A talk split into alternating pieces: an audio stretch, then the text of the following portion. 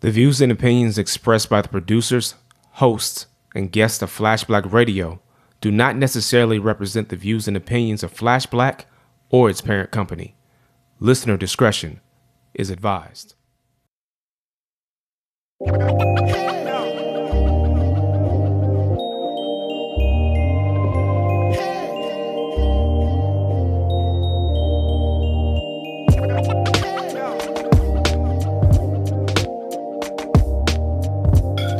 Friends. It is uh, Sunday, October 1st. It is a technically outside in uh, the DMV area. It is uh, welcome to shit you might have missed with the usual suspects. I am Kay Savage bringing y'all in. I have two, I don't know, one side of me, These somebody. Lee Bennett the third, aka Da Vinci Parks. T Rich with a fresh beer this week. Thank you. And S double, just trying to figure everything out. Sweet. All right now. Sorry. This week in Problematic Ass People, there was a tech fair that um, at which a 3,000 pound sex robot was presented. And Really? At the end of the There's tech a robot fair, at top or a bottom. well, she does whatever you want her to do. Three thousand pounds? A Wait, 3,000, not Was that the weight or is that the That's the cost? cost. Okay. Oh, okay. That's what I was talking about. That's why I said top a or bottom. 3,000 pound intelligent sex doll, which was left heavily soiled after being shown off at a tech fair. I want to vomit a little bit in my mouth. Yeah. The would doll was left filthy and broken by the never ending male attention and has now been sent off for repair. But she ain't ready for the prime men time, did baby. not understand the technology and did not have to pay for it. They treated the doll like barbarians or they Like a human like being? men. Right. Like a woman, right? They treated her like a woman because pictures, women get raped to death. I mean, So that's the doll. And this is part of what they were doing. I'm gonna need you to pass that because you know I can't see that far. I apologize. Well, I saw it, so I'm just gonna pass it to you. Appreciate it. Because men are horrible. I know, not all men. Well, I just I'd like to say that I would have treated that inanimate machine with respect and dignity, and uh, I would have taken her out to dinner first, and we would have had some enlightening discussions. Um, I would have asked her how she felt about things. How that there was a gangbang of a robot, I just you. find disturbing. We also would have had significant foreplay because I wanted and and I mean, good. I like gangbang porn, so I know what that looks like, and I'm just disturbed because what that means is that there was a bunch of men with their dicks out around a fucking machine At an expo. for other men to hurry up and come on it, and I'm just like, mm. Because not only was it broken, it was filthy, It was filthy. heavily soiled. Yeah. Men ain't it had taken a cum bath. Yes. They gave the robot a bukkake. Bukaki, bukaki, bukaki, bukaki, bukaki, bukaki. It feels filthy every time you said it. to- It Just- does. yeah. I, I don't want to sing along with that at all. Yeah, I uh, I just don't know. I don't know what to say about that. I I, I, I don't have anything to add to that really. Yeah, you know. So I would like to add a problematic person. Feel free. to the mix. Um, was listening to the radio this morning, and the only uh, kind of like representative that uh, Puerto Rico has to the Congress is um, a Republican, and she got her ass up on NPR today and was like, "I don't know what anybody's complaining about." You know what I'm saying? President Trump is doing the best he can. You know, he's always been nice to me on our phone calls. I just I need people to stop caping for this fucked up ass job that this man is doing. Because the reality is, I'm not interested in hearing anything about, oh, it's an island and we can't do anything because we managed to transport hundreds of thousands, if not millions of pounds of shit to, you know what I'm saying, Southeast Asia or Southwest Asia. because, Or you know Iraq or saying, we have the Oil Afghanistan or- fields. Right, exactly. water. So um, so the reality water. is, I don't understand why it is the military hasn't been called in to do humanitarian operations because that's part of what the, the military does. So, you know what I'm saying? Why aren't they running the airports? Why aren't they in there, you know what I'm saying, clearing debris out? And they have a base that's there. What, That's what support. That's what support troops do. You know, like so. Yeah, her ass. She needs to sit her ass all the way the fuck down. And actually, that's what uh, Joe Madison was uh, saying uh, this past Monday on Sirius XM. He was saying uh, treat it like a war. Now it's like the hashtag he's trying to get started. In in, in essence, to get people if you if you're if it's a war, there were like plenty of people who called in from different branches of the military were saying that within 18 hours we can be mobilized and on our way to anywhere in the country or anywhere in the world if we need to be within 18 hours. You get a notification, you get your orders of where you're supposed to be, you report, uh, you you hop on a plane or wherever you're supposed to hop on or whatever, and you get moving. And that's just what it is. So they can they can actually build cities in the desert. You know, they were saying with you know I mean- running water, uh, that's- electricity, that's all that stuff.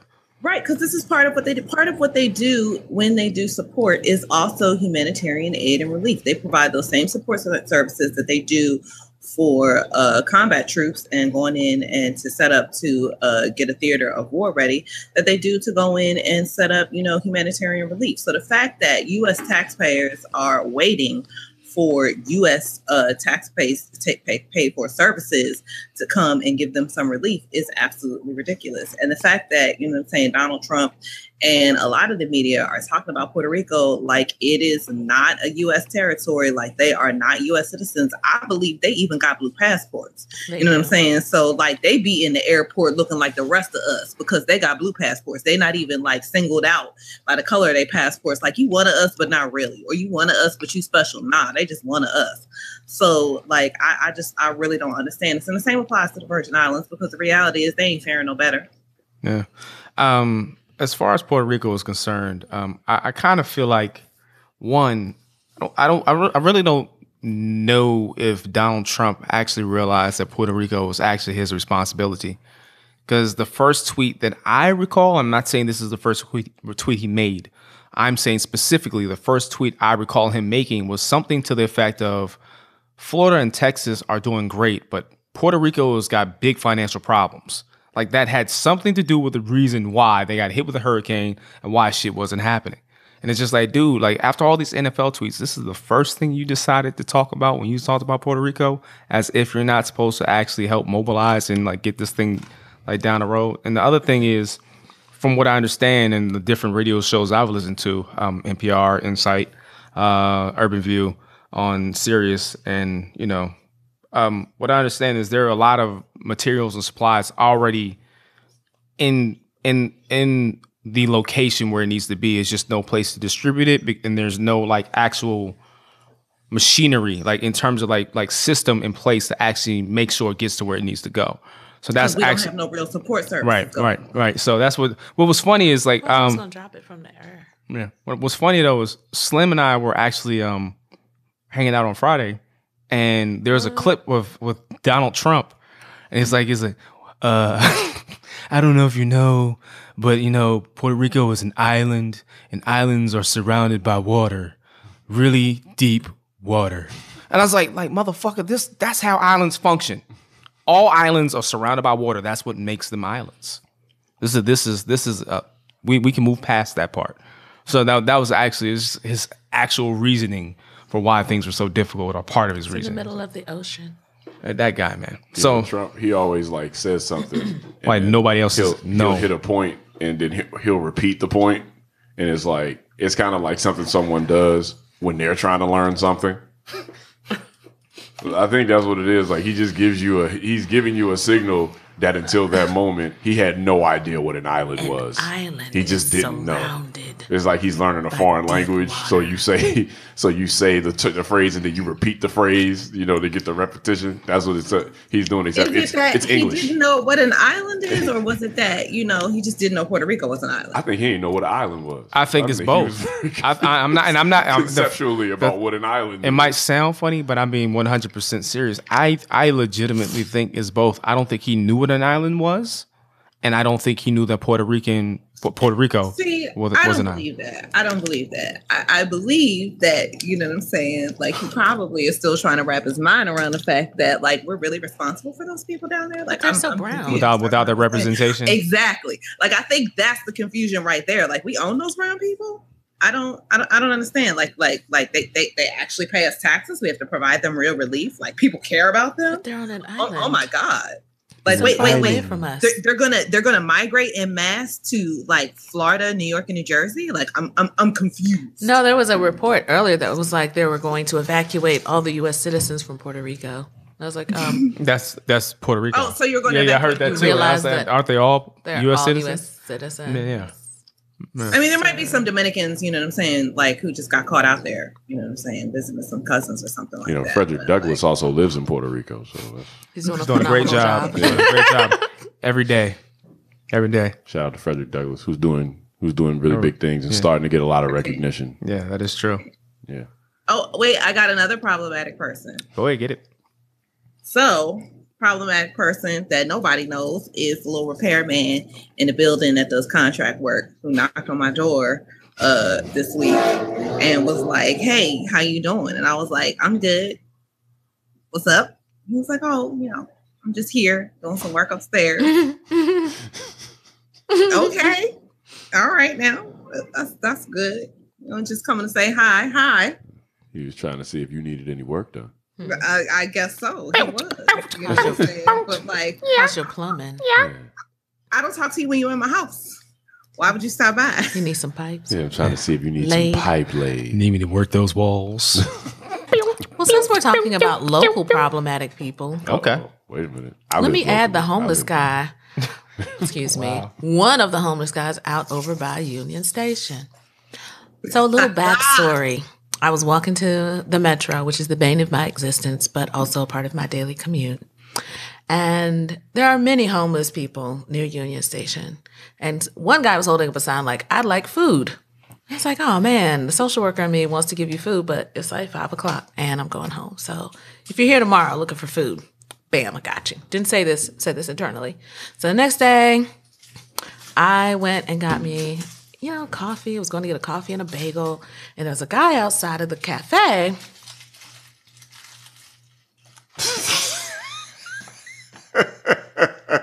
Not at all silently. Not at all. Not all silent. Not quiet, even remotely. like the old lady at church trying to try to get Pass out trying to get peppermint patties. Open like yeah, hard candy yeah, yeah. with Get a you hard in the candy, trying to yeah. lay like just open them, just rip that bitch open. Come on, man. You got to band aid that thing. I'm actually gonna keep that one in there. That was funny. I apologize. I apologize. Go ahead. I'm sorry. So I'm stand, I'm going into the cafe, a little deli. It's not even a full like you know fully functioning restaurant. You can't like order like shit in there. It's like a deli. They got sandwiches. So, dude was like, "Man, can you help me get some food?" And I was like, "Boom, got you. Yes, I can help you get food." make a difference. So we get in there, and I was like, "What would you like?" He's like, "Chicken and waffles." it's like, nigga, Listen, no, we're not getting We we are we're not getting fancy with it. We are in a deli. that's, that's exactly what I said to him. I was like, "Nigga, we in a deli." You don't want some pastrami. You don't want. I was like, "Would you like an egg and cheese sandwich?" and he was like, "Um, yeah, I'd like egg and cheese." I was like, "All right, can we get an egg and?" She was like, "Actually, can I get sausage on that?" I was like, "Sure." You know what? You I'm could even feeling get whole kind. Hmm. wheat toast. You know what? We could do that. I was like, "All right, egg and cheese with sausage," and he was like, "Oh wait, actually." Can you just give me the money that you were gonna spend on Mm. that sandwich? That's what he's No. aiming for the entire time. or like buy me a gift card. I was like, one, no, two, nigga, you don't see no damn gift cards in here. It's a deli. They got gift cards or chicken and waffles. Why are we doing this? See how you fucked up? I was feeling kind. I was gonna like, you know, be all social worky and give you breakfast. Now you shit out of luck. Nah, so, you, you, so what you're telling me is you're not hungry. You are not hungry. yeah. And if you are, you're not getting anything. But also there was mental illness there because then he started talking to me about um, he saw me hanging out with Michelle Obama and Barack. And I mean, I see that in my mind's eye, but I know it doesn't really happen. And mental illness is a bitch, but he also did not get fed that day. Yeah. At least from you. Mm-hmm. Yeah. It's good. He just needed a gift card to Loman's Delicatessen, whatever it was. I don't know what the name of the deli was, but that's you know just just a gift card. Or if you could have just given him crack directly, that, that would also would have been a, a good option. If you just had, Do you just have like crack you. or heroin Yeah, yeah. on your person? If person? you could just give me drugs directly, and then we could cut out cut the out the middleman. middleman. Yeah, yeah. Save me some steps. Yeah. You might have wanted to buy some pussy. Hey, Uh, I don't yeah, nah, know. that's not. mm. well, he's a long way away from three thousand pounds. I'll tell you that much. Slim is on the board.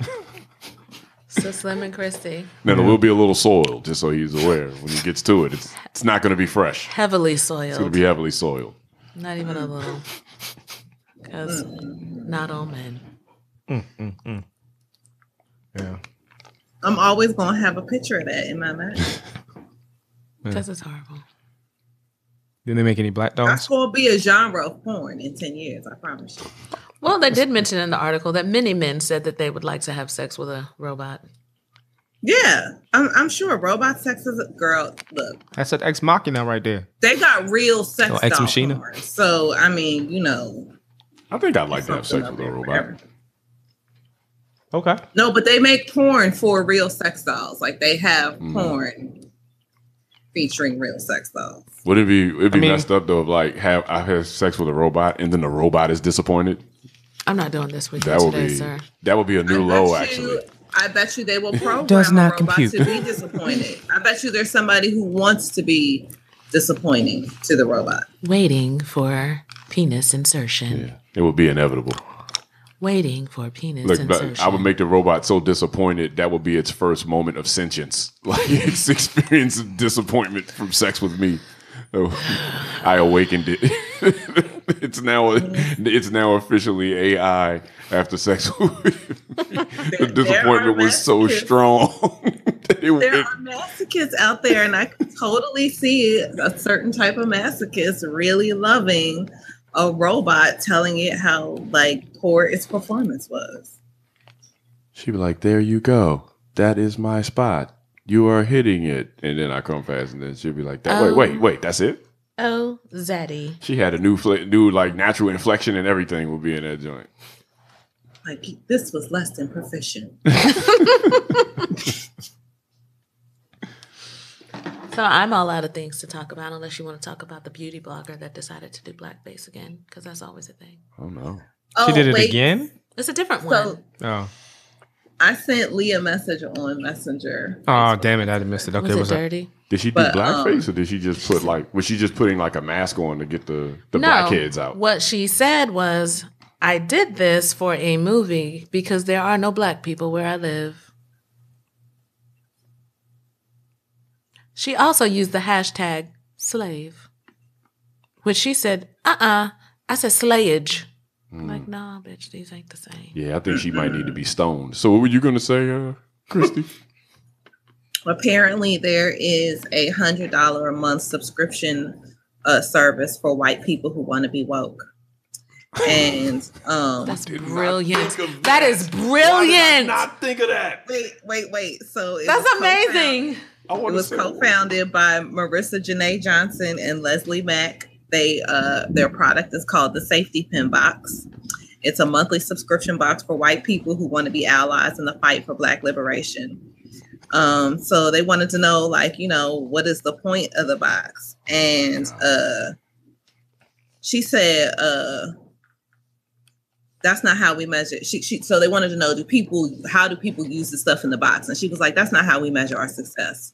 Our success is measured in how much money we can give to Black women, because Hmm. apparently they give a Hmm. lot of the money that they raise to different uh, activists and artists and just, you know, just general Black women making Black girl magic. And um, her, she finished it up by saying, uh, as for as for whether white people are actually using what they get in the box, she said that's between you and your white Jesus. Mm, And so I Mm. feel like they get like five gold stars for the week. Yes, and, like, including- snaps on that. just being geniuses and That's thinking amazing. of something else that I haven't thought of.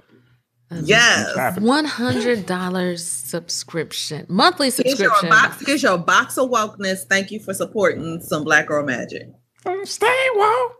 I'm curious as to what is in this box. Is it is it like you know like like a, a VHS cassette of color purple? And I'm just saying what's what's going to be in there like a black fi- a black power pick. Uh, like I'm just thinking of things that could be in the box. Is it the- all the you know like like like like all, the autobiography of Assata.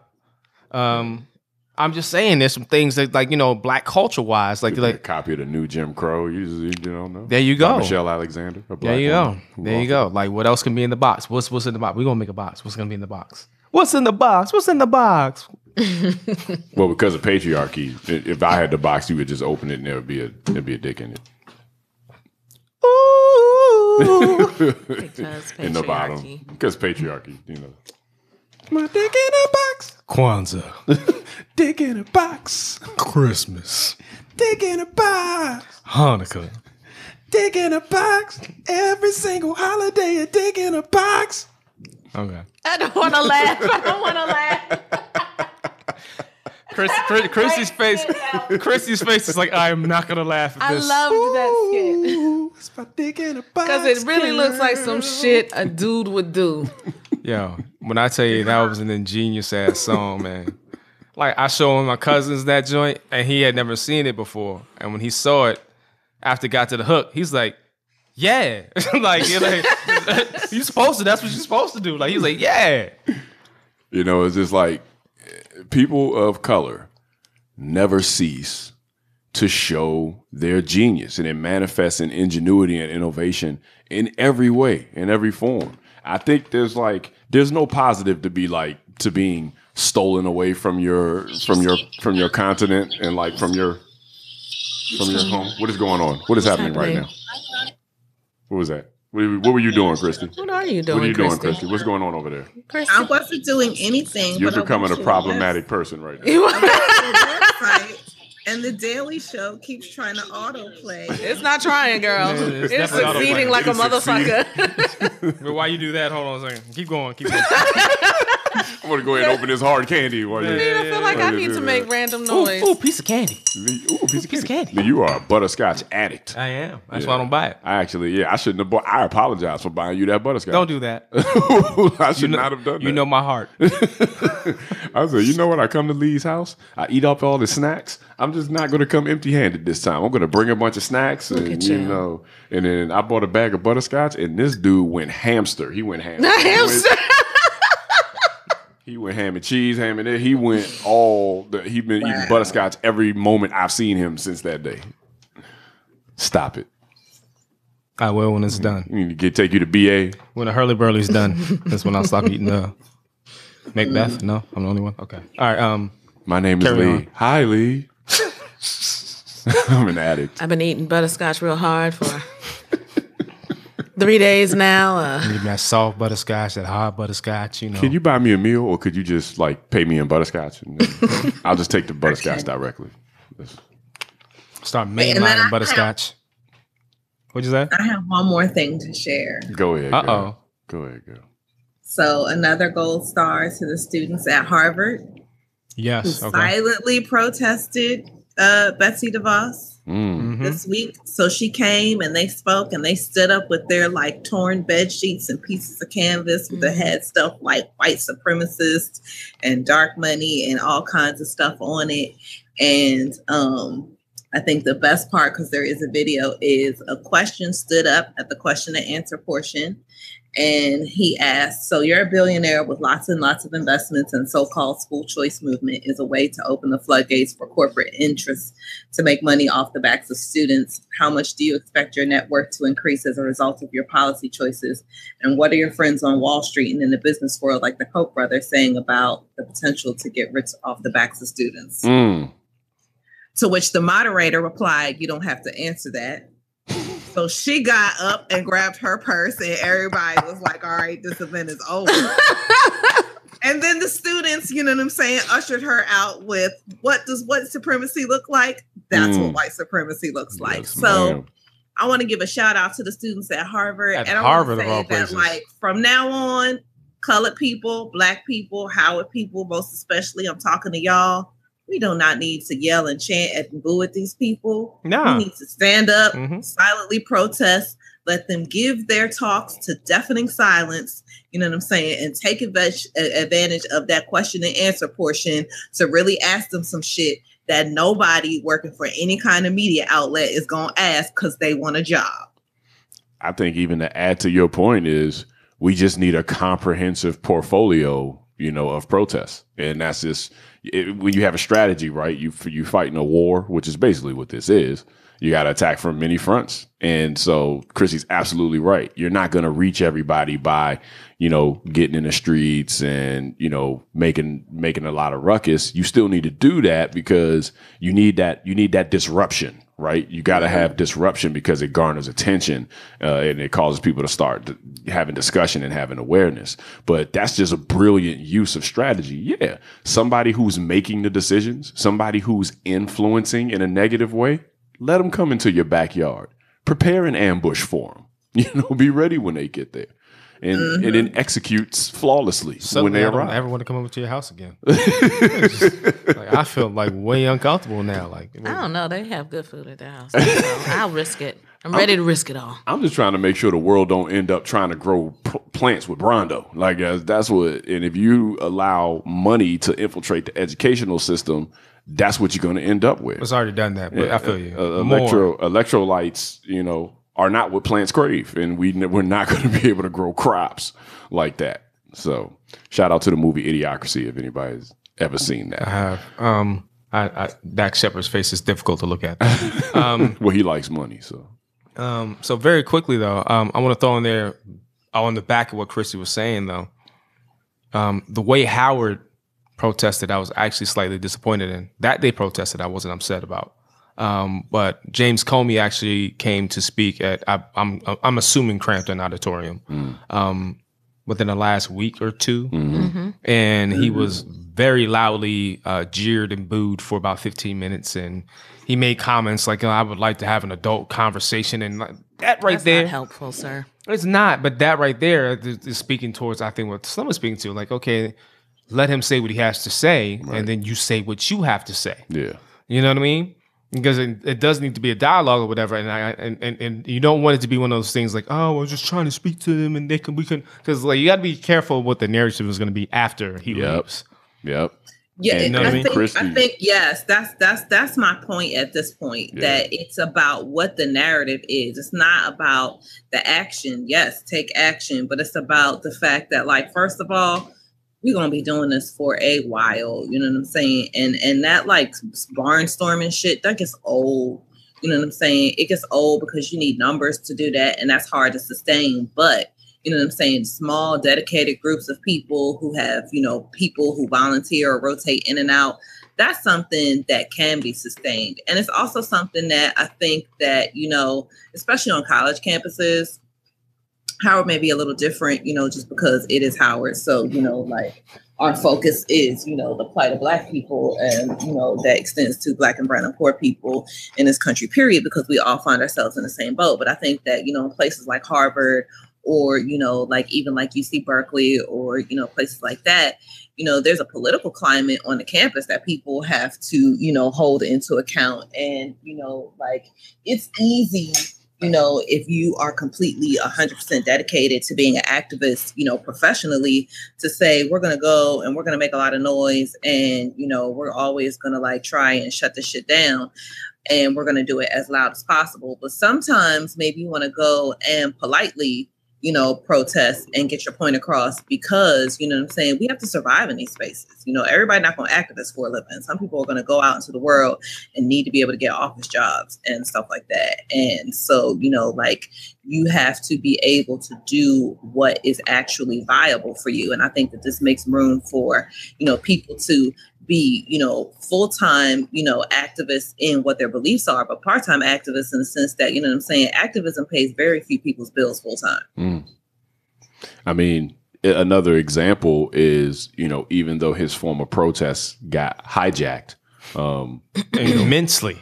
Colin Kaepernick didn't make a big fuss. He didn't make a whole lot of noise. He came out one day at one game, the first time, and when the national anthem was uh w- was being sung, he just he just took a knee. Actually, it was more Well, than one he game. No, I'm talking about the first one. the first one he The said. very first time he did. He sat just, twice. He just sat, yeah. Yeah, yeah. But he like he just did that the first time. He didn't make a bunch of noise. And when he did that, guess what happened? People started asking him questions. Why are you doing this? But he went. Do you That's what I'm think saying. He this- went unnoticed the first two times, and then like the third time, that's when people started asking questions. That's why that, I was just clarifying. But I Okay, apologize. all right, yeah, this this is this- Specificity. I'm sorry. I think unnecessary details for the point I'm trying to make. yeah, I- you're right. but it's, but it's but my life. But yeah, this is this is the Lee we all know and love. Well, yeah. Uh, that I love, know and love. I can't speak for everybody. well, I Um, can't tell after We improv. know. I gave up football years ago. Yeah. But I mean, it's the even though his protest got hijacked, it's another example of what what Christy is saying, and I think what you're uh, agreeing with, Lee, is that it's about narrative, doing something where someone else could try to change the narrative, but you did everything you could to keep the narrative on track and on focus. And mm-hmm. when you do things that could potentially be uh, perceived as uh, overtly disrespectful, something like raising your voice or yelling at somebody, like I, I think that there are there's there are times when that's appropriate. There's times when that's a natural, expected response. Mm-hmm. But whenever you do that, you know, there's there's sometimes when it's completely justified for me to punch somebody in the face. But when I punch somebody in the face, it, it, it, takes the focus off the narrative and creates a new one. of the whole reason why that person's getting punched in the face because the focus mm-hmm. becomes I punch that person in the face. And so, his, yeah, his protest did, did, get hijacked, but he executed something that, uh, if you look at it on its merits, should not be interpreted. The narrative should not be changed or edited or stolen. He didn't do anything disrespectful. He didn't do anything at all. um, now, there are a lot of people who disagree with that, mm-hmm. or they don't all actually disagree with it. They're just trying to take the focus away from what the real problem is. So they don't understand nuance and dynamics or history. Yeah, yeah. So, so I but would, even still, now it's a discussion about free speech, which even though it, even the case. even though it hijacked it, yeah. I'm not mad that it's a discussion about free speech. Also, yeah. you know. Uh, so to add on to what Slim was saying now, um, I wanted to do two things. One, I wanted to make a quick um, observation in terms of like in terms of you know the types of protests you have, mm. and I want to focus on the idea or the fact that if you look back at the civil rights protests, uh, you look at men and women in civil rights protests got dressed up in their Sunday best and they went out and marched, even if they knew it was a good chance they're gonna get their ass beat and they're yeah. gonna get dragged in the streets. They put on their Sunday best because they wanted you to see them as equals right. and as human beings and as people who have means and worth. So like there are different ways you can go about things, and then they didn't say a lot of things. Everything they said was in their marching in the first place. Um, like so, how you how you protest, you have to think about what is going to be the perception when you protest. So switching forward um, when all these NFL owners decided they wanted to take it, not all, but a few of them decided they wanted to take a knee with their team and they want to lock arms. And Jerry Jones, little punk ass, won't get on the field and kneel before the national anthem or whatever after he said he does not believe that anybody should kneel and all that stuff, whatever. Um, there are a couple of things that I had an issue with. One, um, to me, that was money. Because at the end of the day, you know that 70% of the NFL at a minimum is African Americans, mm. right? They're black folks, right? And then you got some Samoans in there, which are brown folks. Mm. you got some Hispanic folks in there; they brown too, or whatever. You don't really have like like like like an overwhelming amount of white people. Mm. So, in in NFL, in many regards, not all, but NFL in many regards is regarded by many of the players, past and present, as a brotherhood. So, if seventy percent of your team says this is what we're going to do. Mm there's a good chance that the rest of the team's going to fall in line because okay, these are my brothers, and I'm going to back them on this play. Unless you're Ben Roethlisberger. Well, it wasn't even necessarily it's the other dude that went out, but he um, Villanueva, but he regretted because he was still he's the one who came out of the tunnel, um, and he um, did the anthem, but he said regretted doing that because he said he felt like it put a negative light. Then Ben Ben Roethlisberger said we should have stayed in the tunnel, but Ben Roethlisberger has been Roethlisberger. None of us like him. Well, he's and I think that yeah, it should also rapist, be mentioned so that, he he's a former Marine, and he so, is. Like, he is. He, yeah, him coming out is a whole nother level, you know, than just being some ordinary civilian. Now, I'm sure there's a lot of veterans who, you know, what I'm saying, have no problem at all taking a knee. But I think that you know, having been a veteran, and didn't he see combat? Like I, I feel like he no, no, he had a, he had a, uh, I think a gold um uh, uh Bronze Star. He, Bronze Star. He had a comment. He had a commendation for for yeah, valorous so, service. So, so I'm not I mean, I'm not criticizing him for that. That's not what I was saying. What I what I was I was speaking more to um, the idea of staying in the locker room and find these cute ways to do the protest is really more, in my opinion, them trying to placate the players early before the shit got out of hand further than what it they already perceived oh, it to I be. Don't, I don't even think that's what it's about. No, no, no, no. See, see, the, the owners didn't give a fuck what the players were going to do. This is all in response to Donald Trump tweeting. And the reality is a bunch of rich motherfuckers came out and said, oh no, nigga, we pay taxes. Mm-hmm. You know what I'm saying? I think that's a part need us, I agree with you that. need us to be your friends because the reality is, don't get this NFL shit fucked up. We became billionaires off of other shit. Mhm. That's how we afford these NFL teams. And so I think it was a bunch of rich white men telling another rich white man, uh, slow your roll. You know I- I definitely think that's a Like, factor of it, like, too. That's, that's that's not how we roll around here. This was not about them trying to show any solidarity for anything about Black Lives Matter. or And it was- that's what I'm saying, the owners- This was a but I think the owners- white men, right? This was a bunch of rich white men pushing back, back against another rich white man saying we can say whatever the fuck we want. Yeah, and I'm not disagreeing with that aspect either, but I do think there was a bit of, of gamesmanship in terms gamesmanship in terms of playing uh, playing into. it. But that wasn't even the larger point I was trying to make. I was I was getting to the point where when you asked or when you saw the questions that were asked in terms of why did you do it this week because so many NFL players did it, the message was so all over the place. Uh, I just wanted to support my brothers, and uh, I just wanted to bring like light to what's going on in Puerto Rico and so forth and so on, and all these different reasons as to why they did it, which wasn't the initial argument that started this whole thing in the first place. Um, and that's how messages change. And the, the personal anecdote I was going to provide was when I was at Howard um, in my undergrad, um, my, my junior year, no, sophomore year, um, there was a protest because the president of Howard University at the time um, was folding the School of Fine Arts into the School of Arts and Sciences and basically taking away the autonomy of the school. Um, the School of Fine Arts had a rich history. A lot of people knew that program for, for decades. Phylicia Rashad, Debbie Allen, Ossie Davis. We can go down the list of all the people that have either taught and or gone to the School of Fine Arts or whatever. So we weren't happy about that. Um, there was a town hall meeting being held. Um, Patrick Swygert got a little fly. He wasn't really answering questions. He was kind of being like condescending, and he walked out. And we decided we are going to take the A building. So took the A building or whatever. A few of us did. Not all of us can get in there in time or whatever, but took the A building. Became a protest. And when it started off, it was like these are our three points and nobody needs to talk to the media. And these are the three points. And by the end of the night, it was 10 to 15 points. What?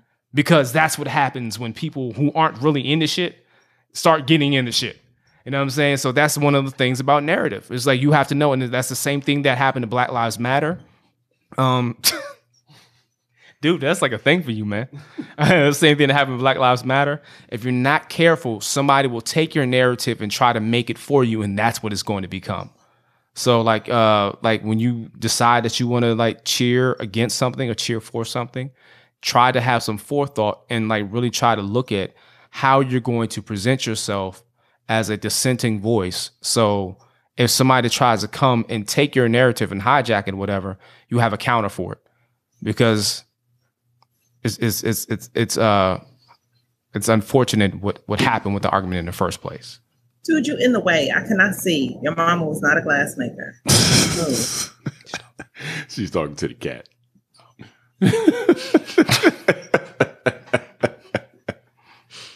It's wrong to do it in the streets. It's wrong to do it in the tweets. You cannot do it on the field. You cannot do it if you've kneeled. And don't do it if you're rich, you ungrateful son of a bitch, because there's one thing that's a fact. Can't protest if you're black. Trevor Noah. It's Trevor Seuss in that movie. Go Yeah. I know, right? Yeah, man. That guy, man. I wanted I wanted to see him live. Speaking of seeing him live, at this point we can talk about it without like giving too much away. Oh, Dave Chappelle. Oh yeah, yeah. Oh, my Three of us have seen it. Like I think like the magic number has to be like like like the majority of the the podcast. I mean, without saying anything about the actual content of the actual jokes, I'll simply say that uh, Dave Chappelle is a master joke teller at this point. Um, the way he builds a joke, and you can see it. He's he carefully constructs a joke. Um, you know, I feel this way about um about Louis C.K. Also, um, Louis C.K. is a cra- a joke craftsman. Um, but Dave Chappelle, like you can, I I feel like you can see how he's intricately building a joke step by step, and then bringing it home. Even when he tells the you the punchline Even when first. he tells you the punchline ahead of time. And he's just a master joke teller. Um, I just I really appreciated it as somebody as a fan of comedy, not just a fan of Dave Chappelle, and as what I I feel like I'm a, a bit of a student of comedy. Um, I just appreciate. I feel like I was learning something when I watched him this time live. I've seen tons of Dave Chappelle performances. Um, never seen him live before until this show.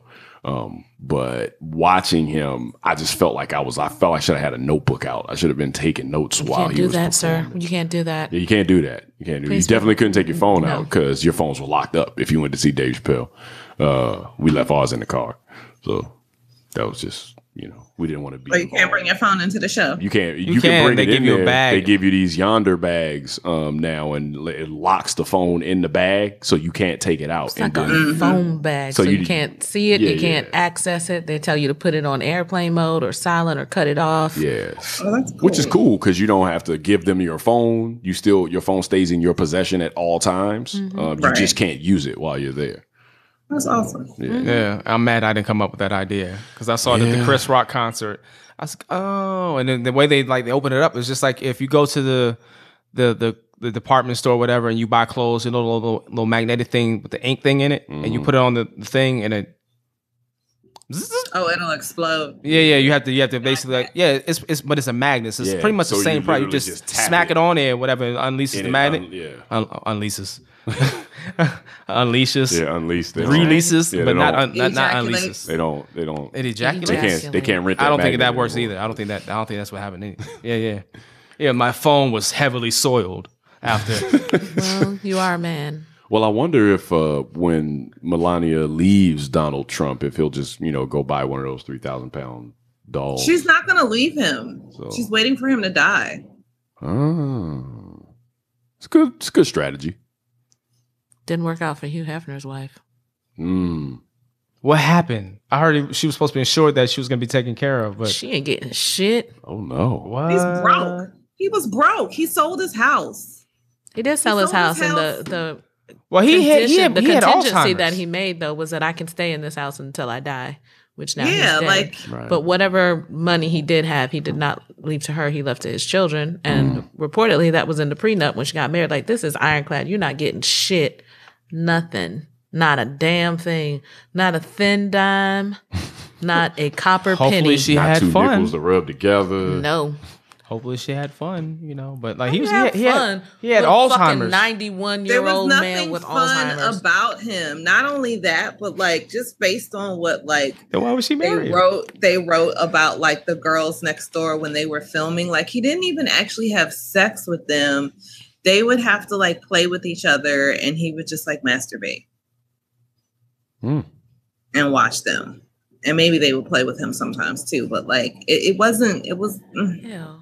i mean it wasn't it wasn't I was thinking it, but I didn't want to say So, it. Like, right. But yeah, like- say it again, again. Well, see, here's the thing. Like, you know, my kink isn't your kink, you know, whatever. Yeah, yeah. But like at the same time, I think that there's something super kind of creepy about an old guy who's with these really young women and you know he runs this magazine where like he's basically been a vo- he's made money off of voyeurism you know for a really long time. And i think that there's something really kind of like creepy voyeuristic kind of predatorish about an old man you know who's basically paying them to you know be there and be like you know ornaments and and and sex toys. I mean basically because like you know they talked about how like you know women the women who were living with him you know not just the main girlfriends and stuff like that but like if you didn't dress or do what he wanted you to do then you didn't get your allowance you know what i'm saying so like you were living there and like all of your expenses were paid for and your room and board was paid for and you probably had some clothes and stuff like that and you got money but at the same time like you know there was this strict uh protocol that you had to adhere to so like you It's know like Scientology. um, I'm going, well, you know, yeah, but you, that your job is tied to it. And then it's all around sex. So, I mean, you know, it's kind I- of like I, probably should that. weirdly pimpish and kind of like, pimpish. you know, very exploitative and, you know, kind of sex slavish, you know, in a way. Like, yes, it's voluntary. But the reality is, if you're choosing to live in the Playboy Mansion, which you know, you know, for the last 20 years, they said it's been kind of gross, you know, like just kind of like not just shabby and not shabby chic, just shabby. So like if you're choosing to live there and kind of like be with this old man, clearly you got a lot of shit going on. It was heavily soiled in there. Also, that's what a lot of people Um, don't Especially the grotto. The, the ill is not even for like, okay, me and these other two women are gonna play with each other. Whatever, you know, it, it's whatever. Yeah, it's do fine. It's that. cool. No, it's But the you got old this man old man watching. sitting in the corner. Who had to take Viagra to get hard to watch you. You know what I'm saying? Like that Look his the flasid thing. penis and, and around, then and- wait, and then it's not spitting even on like his you own guys dick, trying to make it having hard. Spitting on his own dick. What is? Wait, wait, wait. Wait a but it's minute. not even like you're having fun for your pleasure because he's directing. No, he's directing. So it's not like it's like, okay, girls, you know what I'm saying? It's that time of the night and like you guys are just getting it in. Like he's directing. So it's like some weird like porn. It's playtime. Yeah. yeah, yeah. That's not playtime. For him, it was. And he's jerking off. And there's something about that that just I'm feels gross. to. Yeah. I'm, I. I want I mean, I and, wanna, and, I and stop not like gross this. for like some of the time, exit. but like wanna. that is your out. sex life. Yeah. I wanna. Just like a leave. poof of what you semen used to be. I, I just want to stop. How do I get Yeah. out? And of it, His that's balls gotta make of you semen feel real smoke. objectified. Yes. Here? I feel. Huh? I feel objectified. It's talking got to make you it. feel real objectified, like extra objectified. Because like he's not even having sex with you. He's not even really touching you. He's just telling you No, I want to what stop. to do. Right, right, right. Like he's just No, I jerking mean, I off with stop. you. Stop talking about Hugh too Hefner. much. It is too much. It's Hey, way look, I'm not. much. I'm not going to let you all just poo poo objectification. Okay. Oh, right, because he died. and people were sad about it. Wah wah. It happens when you're 91. This is true. What, Monty death? Hall died too. Yes. So you know, It does. Who? Monty Hall. Let's make a deal. Hmm. I don't know why I heard Montel Jordan. Not the same. Who is not dead? I, you know what? The This funny is thing is, does you it. heard Montel Jordan. I heard Monty Python. No.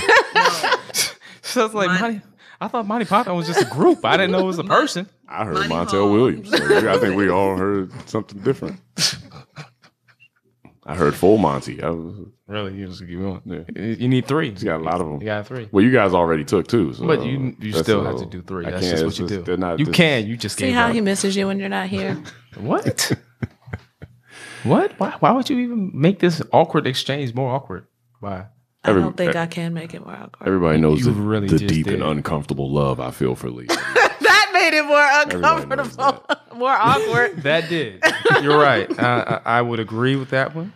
Uh, one of my superpowers is making people uncomfortable. Another one of my superpowers is good intentions. I mean well. I was gonna. Well, that, Well, that's you are a definitely- man. Yeah, Yeah. I mean well, but Yeah, yeah. not actually going to do mean, anything. My superpower is trying to be helpful.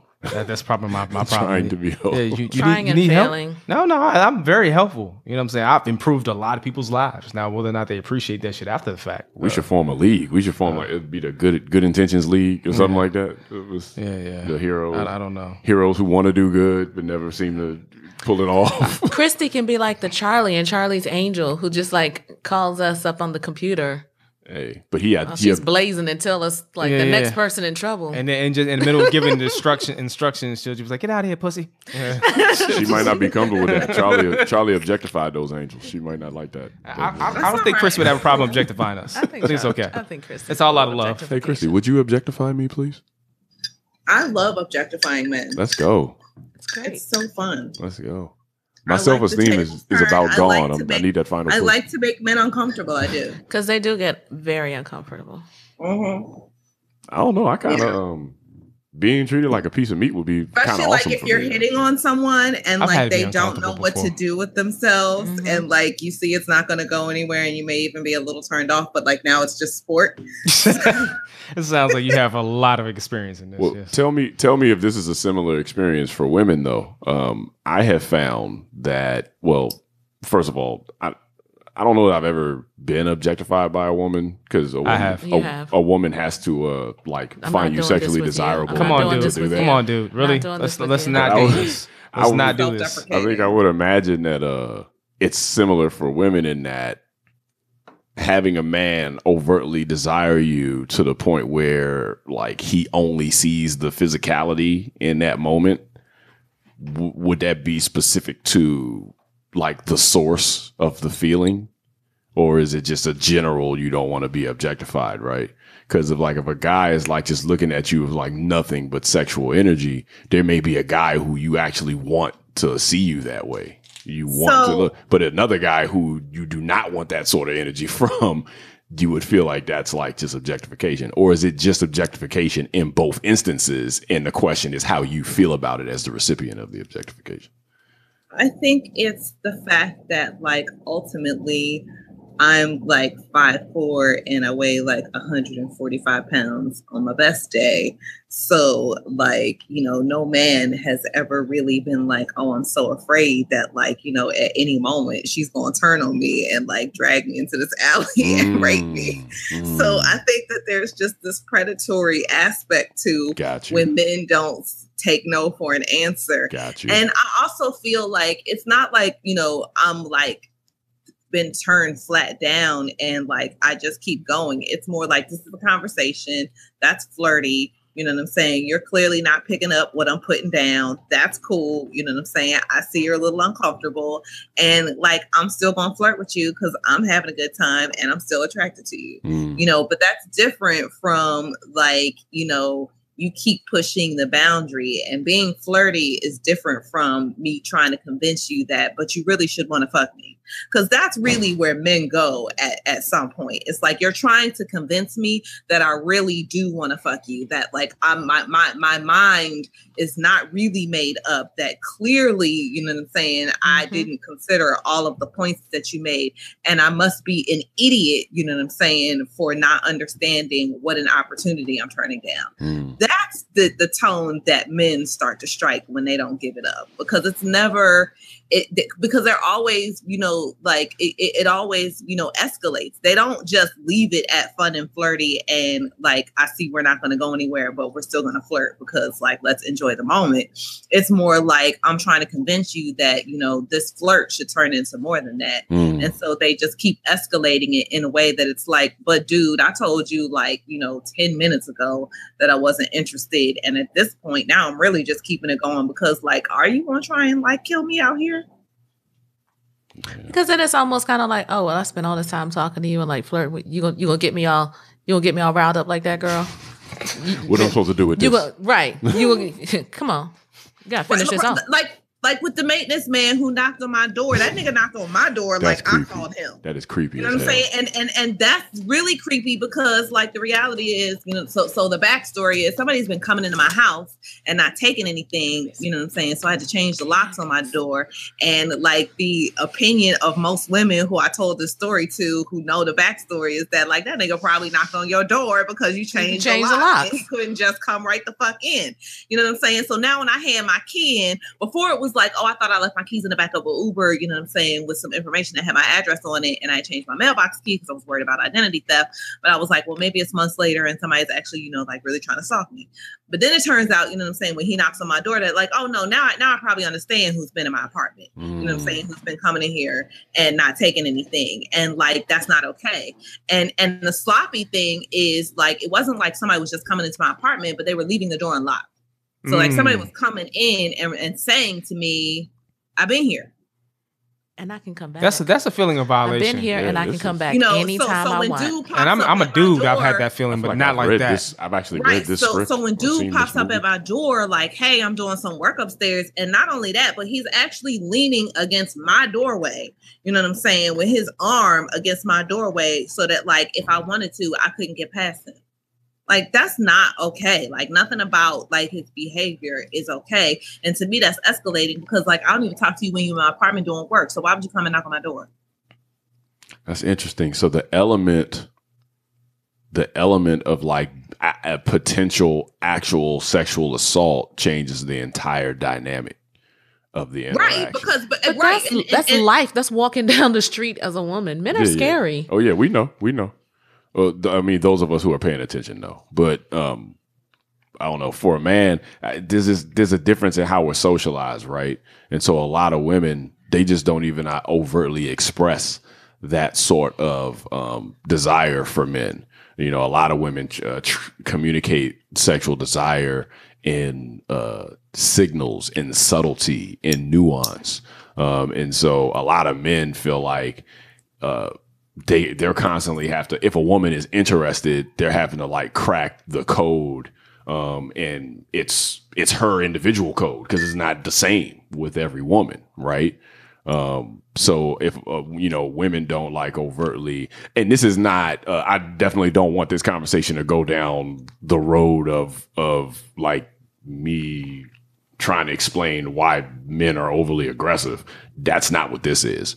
Um, this is coming from the perspective of a man who would like women to just be free and and open and not be socialized in a way that they don't that they have to keep that they wouldn't be judged for overtly expressing their sexual desire for men um because uh, the flip side of that coin is there's a lot of men out here and there's women who are actually attracted to those men and those men will never know they'll never they'll never figure it out they'll never get the information because the woman's think not going to overtly Takia's ex- interested in you. You gonna know. I think there's a lot. Because gonna tell you. I'm not gonna sit here and waste a whole shine. lot of time. But just I don't like- have time to sit here and like, oh, let me drop my pencil. I'm gonna tell you Whatever like other this. Foolishness I like I'm supposed to and, And I I won't won't. shit. yes. Dude, I have Dude, just like, easy, just like I'm in the minority of men where like I will flirt with a woman all evening and that will be the extent of our interaction because well I mean also I'm married so I'm never going to do anything above flirting with a woman who's not my wife um but at the same time if that woman wanted to do something else besides flirting I'll never know like I won't get the signal I'm at the point now. I think I'm- that's most women. I Oh. think like women who clearly communicate desire. I think that's actually a minority based on how you guys are socialized versus how we're. I mean, the worst that can happen is dude tell you no. Yeah, This is true. it's also less likely. Well, that a dude's yeah. gonna tell you that- no. that is not true. That is not true. Uh, no. Yeah, coming Yeah. from a, a Yeah, guy, yeah, yeah. who's Yeah. who's been around and with guys his, his, Um, his whole ahead, shoot life. just lamed up. Yeah, Yeah, yeah, yeah. yeah. I see. I, see. The I dudes, think dudes. that you know. I think that's because you know men who are okay with that, but there's a lot of men who are just really kind of put off by that. Uh, by women telling them well, no. okay, okay, but know what? I think I think this goes into the socialization socialization aspect because there are some men who are in their mind feel like they have to be the hunters. Exactly. They have to. It's like you know, if, if how how how dare you take my job away from me? Look, nigga, You know what I'm saying? This is don't this get fed. I- I- for me. Like you know, what I mean, when I learned I didn't have to chase it, that was like the best realization of my life. Like, wait a minute, yeah. and then I then I started having friends A lot before you got before you got to it because I knew it was a lot of friends. Well, I- okay, you know what? A lot of friends should not have been the the emphasis right there. That And was right your there is because I was paying attention was to my phrasing. narrative. My, I know, and you know what? That's right there. I should have been more mindful of how the narrative was going to take off. Look, I know that I'm a minority. Um, in, Yeah, you in- are. You're in, black. in many in many regards, Yeah, yeah. but um, but definitely in regards of when it comes to interact, interacting with women. Um, I've always been kind of like I I don't press the issue, um, and I don't uh, I just don't always clearly read. When I was younger, it was it was for a different reason. I just felt like sex is kind of organic thing, and it will just happen. Like you don't have to you don't have to exude a whole bunch of effort to make it happen. If you just like just be, you know, I did not have Kind It'll- of that. it'll romantic just- comedy where you stuck. it'll just happen. Right. Well, I mean, fortunately for me, I think I was right in most regards when it comes to me because I never forced the issue and and I did okay. You know, when I Because was you're a pimp. That's why. I was out there. uh, I, I just think that I, it doesn't. A, a woman does not have to have an overt sexual desire for you to have sex with you. That is very true. So I think like sex with me could have been it could just could have been And vice versa. could have been circumstantial every single time. And vice versa. You know, um, I could I just could have been a convenient dick at the time. You know, that's how it could have happened. Right, So- right. So like I don't I don't I don't operate under the illusion that I bring anything special to the, the table that cause women to just like overwhelmingly want to have sex with me. But I do I think feel like I'm missing Any- is like shady shade. I, Chrissy I, and I are conversing. I think I think there's one thing I did have in my favor though. Um, I in general would approach situations with women. Uh, you guys are going in. Was it the con- the, the dick convenience uh, statement? Is that where you all? I think it's the whole thing, bro. I think it's the whole thing. Oh. I think I think the where I really just like couldn't hold it in anymore. was when you said I situational dick. Yeah, Uh, Like, I I was the think. dick of, like I've always been the dick of last resort. Yeah, yeah. I, ju- I think I have always been the dick of last resort. I like, I doubt that. I think my I, my dick has been in the glass case somewhere like else, every dude. time. I'm so not in. I've, I've, I've, I've been. I mean, I think if you're a nice guy Yeah, and you're respectful Mm. and you do do things like ask women about what they want to do and all that Yeah, stuff, yeah. you put yourself in a in a glass situation. So Yeah. I, I can't front. I've definitely been in that Exactly. situation, but I didn't have that philosophy when I was younger. My philosophy was like, you know, you're a salesman and you somebody's gonna want to buy your wares at some point. Just like, hey, would you like? Would, would no? If all right, okay. box- you- no, No, okay. If you are if you are firmly in the friend zone, it's because you know what I'm saying. The pheromones that roll off of you don't say "fuck me" to her. You know what I'm saying? And the only reason why you ever come firmly out of the friend zone is because she done spend some time with you. You know what I'm saying? And after having spent some time with you, you have grown on her. You know what I'm saying? Now your pheromones are like "fuck me." Ding You know ding ding ding ding. but like it really comes down to that because what it comes down to at the end of the day, I feel like you know Kate was definitely backing me up on this. Like we know what we're doing within like five minutes or so. Yeah. You know, I what I'm saying? agree. And for most people, I it's so snap agree with that. For most Yep. people, it's really a couple seconds. You know what I'm saying? But sometimes, you know, people got to open up their mouths, and sometimes people will talk themselves out right of out of pussy. And that's the reason why I didn't yourself talk that much. Right. Just like, hey, here you go. talk themselves into pussy. So I mean, Yes. you know, it, it it can work both ways. Usually, because there's some fuckery going on. You know what I'm saying? And somebody Mm. talking themselves out of some pussy. But I mean, like you know, most people, and and I think that that's not just men and men or women. I think that's people. Most people know. You know what I'm saying? Within five minutes or so, whether or not they That's could, would, or want to have sex with the person or the people that they're interacting. That's with. That's very real. because like we are all sexual beings unless you're asexual and even then you know what i'm saying you still know whether or not you want to spend time with somebody Yeah. Yeah. Well, I think I'm like so, and I'm I'm just being real vulnerable on the podcast today. Come through. Um, Just today. yeah, yeah. Well, Word. I try to be vulnerable. I, you know what? I think men are not socialized to be vulnerable, and I'm trying to change that. So I'm trying to be an example to let men know that it's okay to talk about stuff like this. You know that men don't feel safe talking about this because Are you being vulnerable and verbose? It's it's um it's judged as feminine characteristics, and these are things that men are not supposed to care about. And you know, I'm I'm supposed to just want to smash, right? That's supposed to be uh, what I want to do, you know, as a dude. And then if I want to like actually get married and have a family, you know, I'm not supposed to overtly want that. I'm supposed to like, you know, have to do that because eventually that's what's expected of a man right? You know this is this is how men are socialized.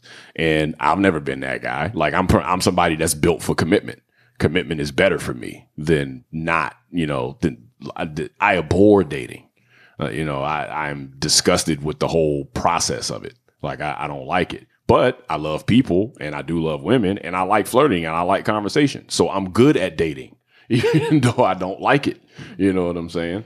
Um i, I, like think the men that I've dated that I've been the most attracted to have had like some feminine energies. Mm, i'm horrible at dating. Yeah. But i know i don't like know. I'm pretty good at it. I, I I don't I don't know I'm where pretty I good fall at it. it. it. usually ends up in a relationship, even if that wasn't my intention. But hey, that's what when you got good pussy. You know what I'm saying? I've, I've never gone into a situation expecting that a woman like wanted to have uh, sex with me. Like that's not never been my assumption, and I think what's happened in every single circumstance she is that probably did though. I am a friggin' awesome person, of um, course you did and I am I'm just an amazing like guy. I can admit that, you know, humbly, and uh, Extremely you know, with all my humility, and um, firmly intact. I think, as Christy said, you know, if you're just around an awesome guy for a long enough period of time, you know, maybe something just comes from that. Maybe something organically builds from that. Um, but I don't know. Some of these guys, like, you know, women just look at these guys and I don't know if it's the pheromones. I don't know if it's because how they look. I don't know if it's because the sexiness of their movement and their demeanor and their way. But some of these guys, women just see these guys and it's like, you know, they, they, they, they could drop They the panties sex. right Don't they, though? there. They could They I'm thinking it right about this in that dude I used to work with. Just seeing him walk down the halls, I'd be like, God, yes like Yeah. some Damn. people just if they radiate Shit. sex Yeah. like like some people radiate joy you know what i'm saying? Some people radiate sex. Yes, Can you radiate mediocre sex? I hate you. I hate everything about you. yes. Yes. Yes you can. Yes you can. Ding, we ding, ding, all ding, ding. know men who radiate radiate mediocre sex. Absolutely. Absolutely. And on that note, You know, ladies and it's, the, gentlemen, it's, it's, the, it's the corny it's, it's the corny dude. On, on that note, ladies and gentlemen, that radiates the mediocre sex. Yes, because see, the corny dude who just knows that you want to fuck him, that's mediocre sex. Mm. I once That's had somebody wanna tell me him. like the sex is not going to be that good. My dick ain't that big. I'm not going to fuck you for that long. I thought you did have somebody tell you that. I did. That's what I just said. oh, okay. I, did. thought you said well, you want to have somebody tell No, you I don't want to. Are I you mean, serious? Yeah, yeah, Yeah. she's dead serious. and the dick was not that big. The sex was not that good, and he did not fuck me that long. But you had to honor his integrity. the head was the Do head you? though. Was it, was this the was this the head? I don't remember. Oh Did- wow. Okay, if you don't We, remember, we want to it's not the encourage same guy. honesty, right? Yeah. I was just like, oh, this is No, know what oh. though? Hey man, like no, that's that's my hobby, so I'm offended by that. he can't look. I thought it Look, was humility. And- I was and- like, oh, it can't be as bad as you saying. I And- was like, you know what, nigga? You told no lies here. It's just as bad as you said it was gonna be. I hmm. mean, but at the end of it's, it's, it's Try harder. If you know this is if you know this is where you at, now that try that to I make can some agree. improvements. And, and see, Even this if is you my whole don't thing. have the biggest dick. Yeah, so this is my whole thing. My philosophy was, uh, um, I I st- I was a late bloomer, like puberty and like like you know like getting You were late to the bloom. Yeah, I was, I, was- I, was- I was I was Sorry, late to the that was party. corny. You know what I'm saying? It- it's okay. It's okay. Um, so my philosophy was no matter what the the situation was, you know, because I feel like every woman's different. One, one woman might before you even put it in, she think you're killing it. Mm-hmm. Another woman like, don't worry, I wait. I don't know. I don't know what her antici- what her feelings are gonna be towards the situation. Mm-hmm. What I I'll wait. don't worry, I'll wait. Uh, so I don't know. Cat I don't. Williams vagina. Yeah, yeah. I don't. I don't. I, well, I hope not. Uh, but my my my thoughts were though is go to the table with work ethic. Mm. Whatever's gonna happen, you're gonna remember this. Yeah. That's that's how I want like like you will remember the work that I put in, mm. and that's how I feel. I feel like go at it like it's a job. Mm-hmm. You know what I'm saying? So like you know like that's that was my approach. You know what I'm saying? And you know I just need you to be genuinely excited. You know, I, I'm always excited. I mean, I'm I'm, just excited saying, right now. You know, like don't don't come to me and your dick ain't hard. Like I just I don't know what to do with that. Who, who does that? Yeah, that's what, what's Who does that? You would be surprised. who's starting off that way. Yeah, yeah, yeah. You would be surprised. I feel like we missed a step. yeah. yeah. Wait, unless that's part of the step, unless you're gonna take it and just smack, like you know, Yeah, just yeah. like No, like that's you know. not, that is never one of my steps. If you don't come to me with a half hard dick, I can't help you. I'm just trying Yeah, to like okay. get to the point where my dick is invited. That's all I'm saying. Like, Yeah. just- I mean, men do it. It's weird though. Like, Right. See, you know what I'm talking about. I tell you what's Like, not gonna happen. just like- what's You not know gonna, why we're here. I don't understand. You've seen these Um, these movie now, scenes. sir? You've seen these movie scenes where like uh you know the girl leaves the room and she comes back and the dude is butt ass naked that's happened because he me. thought it was going down and she's like um we were like legitimately about to watch a movie. I don't know what what you thought was gonna. That's never gonna be me. went to a movie it's with this dude. I went to the bathroom. When I came out, he was on my bed, butt ass naked, Butt-ass balls naked. on my sheets. I was like, "What the fuck?" Are you That's serious? presumptuous. He's as like, hell, "Oh. I just thought we could make a little love." I was like, "You fucking get the fuck out of my house right On the fuck note, now, ladies and gentlemen, I will kill you." You, this is shit you might have missed on Flash Black Radio. Hey, look, we're gonna keep the conversation going on Make a this end. love. But what we're gonna do is we're gonna tune out on this one right here. But we want y'all to balls know tonight. If you want to follow us, ladies and gentlemen, there are multiple ways that you can do it. You can check us out through SoundCloud. You can check us out through uh, TuneIn, through Stitcher, through uh, Facebook. Uh, you can check us out through on the Twitter application if you have uh, Twitter at Flash Black Radio and at Flash Black News. You can check us out on Google Play. You can check us out on iTunes and the podcast app. All look for Flash Black Radio. You'll find us. Also check us out on the website. We have content on there. It's not just about podcasts. It's audio con. I mean, um, written content as well. Um, and also, there's going to be a podcast dropping very soon with an author named Cerise Murphy. I think you will thoroughly enjoy it for those who are like aspiring writers who love to read, and those who are like you know looking to be entrepreneurs. So, uh, yeah, we're gonna like go ahead and fade out on this end. I am Yeah. Da Vinci Parks, aka Lee Bennett the Third. T Rich. Uh, S double, aka Slim Williams, aka Almost Sexy. Okay, savage. And like I said, ladies and gentlemen, we're gonna keep the conversation going on this end or whatever. But uh, yeah, yeah, premium content. That's all we gotta say. Oh, as we fade out, shout out to Brazil who did it again this month. Um, who's uh highest listener uh, base on SoundCloud. We appreciate y'all listening.